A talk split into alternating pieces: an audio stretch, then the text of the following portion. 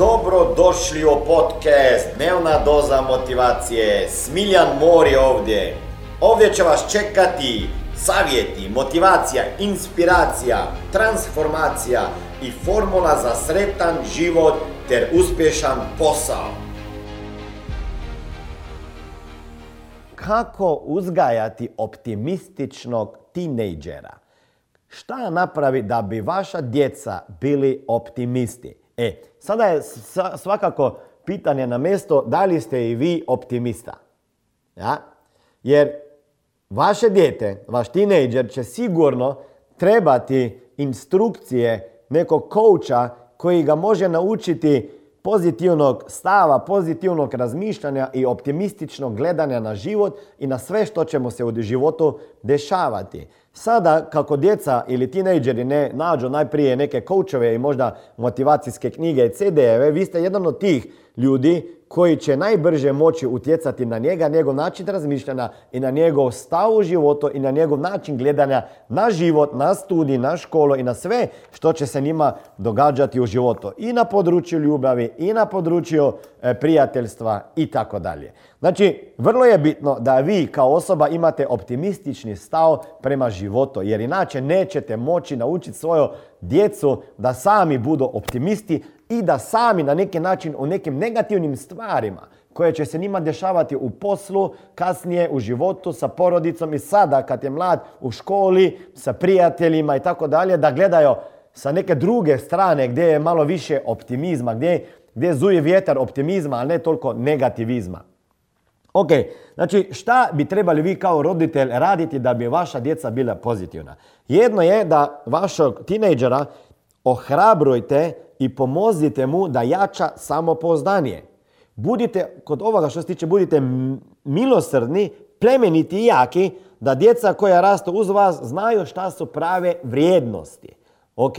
Vrijednosti kao prijateljstvo, familija, e, ljubav, postavljanje ciljeva, e, odgoj, padanje, proživljavanje poraza. To su sve vrijednosti koje moramo mi kao roditelji naučiti svoju djecu. A vi ste oni kojima treba jačati samopouzdanje. Kako se jača svoje djeci samopouzdanje? Pa tako da jednostavan način je jedan taj da nikada ne napravite sve umjesto njih. Ok? I vi umjesto djece. Kad gledate dok on veže cipele bolje da mu pokazujete kako se veže cipele i onda uzmete malo sebi vremena da on uči iako će to trajati nekad po 5, 10, 15 minuta, a na kraju kad će uspjeti, on će biti samopouzdaniji. Imaće feeling, osjećaj da je sam nešto uradio. Ok? Znači, i potičite ga, vidite kako si to super napravio, a nemojte nikada hvaliti njega samo kao osobu, kako si dobar, ok? Pohvalite nešto specifično. Šta, kako je nešto dobro nacrtao, e, pročitao, uradio, a ne njega kao osobu, jer onda misli da on dobar. A na kraju nekad se mu neće nešto posložiti, pa će misliti da je slaba osoba. Uvijek morate gledati da ne gledate ovako, on je osoba kao osoba, on i njegova dijela i način razmišljanja sve jedno i isto, nego on kao osoba i to što radi su dvije različite stvari. Pohvalite način rada, razmišljanje i tako ćete njemu dići samopoznanje. Sljedeća stvar, ako se vaš tineđer nađe u problemima i koliko ja slušam kolege, on će se naći prije ili kasnije u problemima, vi morate biti optimistični. Ok?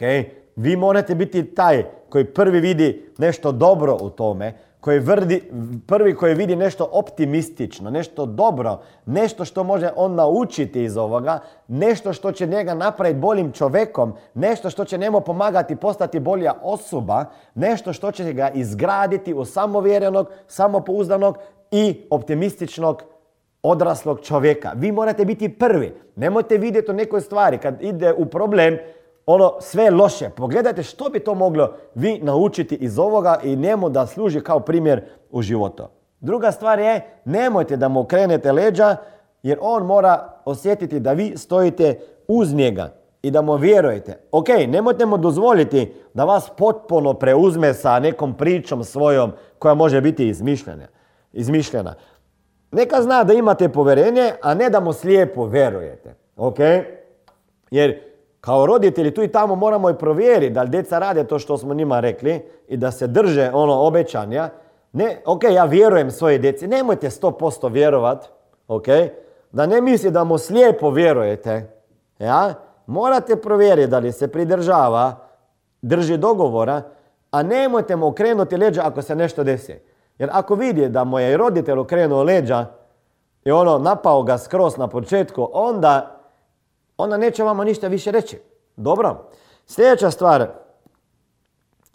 ako vi gajete, normalno ne ako ga ne gajete, ako gajete optimističan stav u životu, dajete svojim djetetu primjer kako da zadržati optimizam i onda kad u životu ne ide glatko. Ako sada vi niste taj koji je već mali motivator ili transformator ili speaker, imate alate kao ova knjiga, Motivacija za mlade, možete mu kupiti knjigu, nek čita, pa da vidi kako može negativne stvari i probleme koje ima okrenuti u pozitivne stvari i izboljšati sebe kao osobnost i ličnost.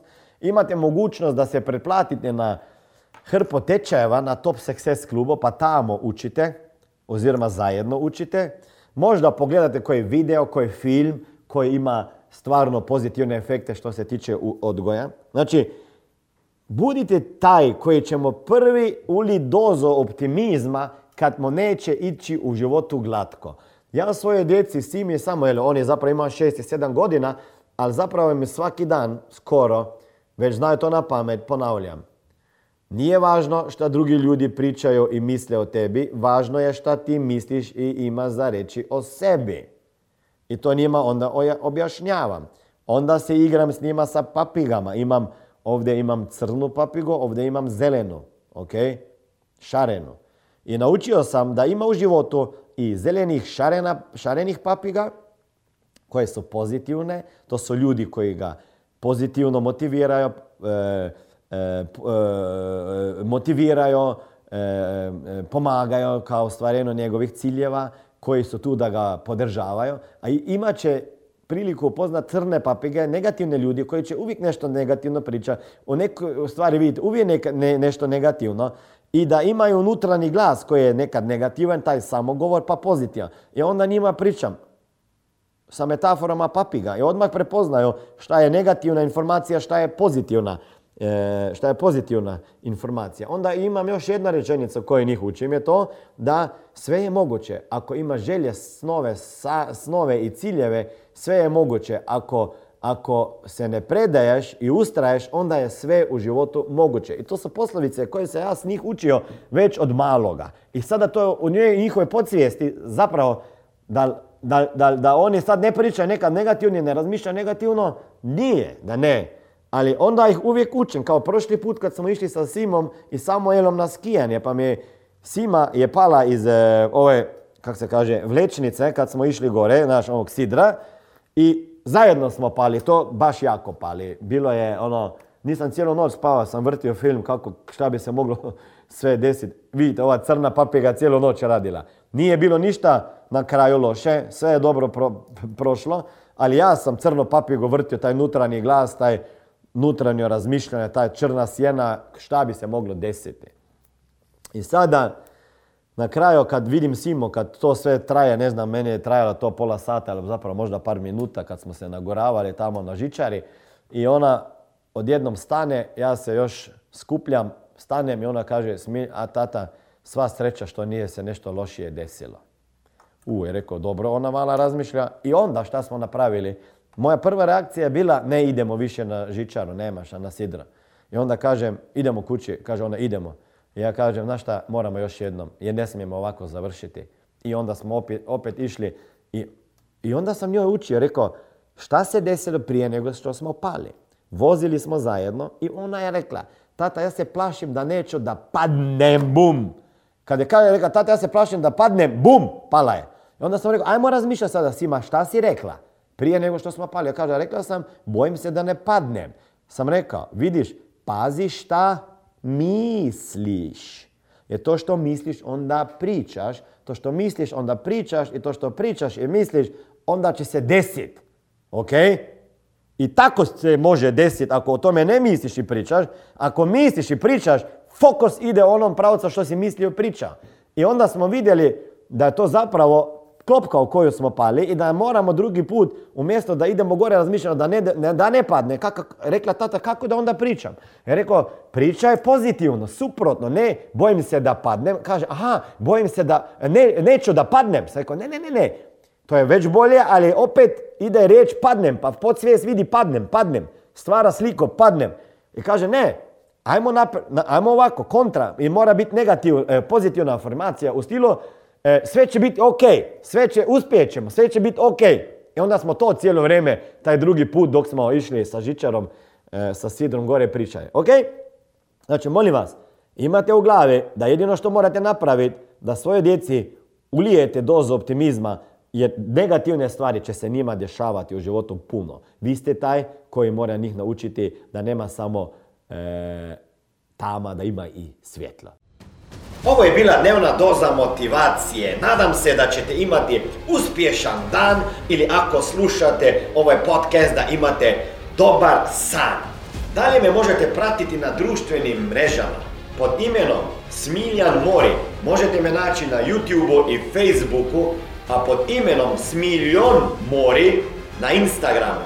Za knjige molim vas posjetite stranicu www.smiljanmori.com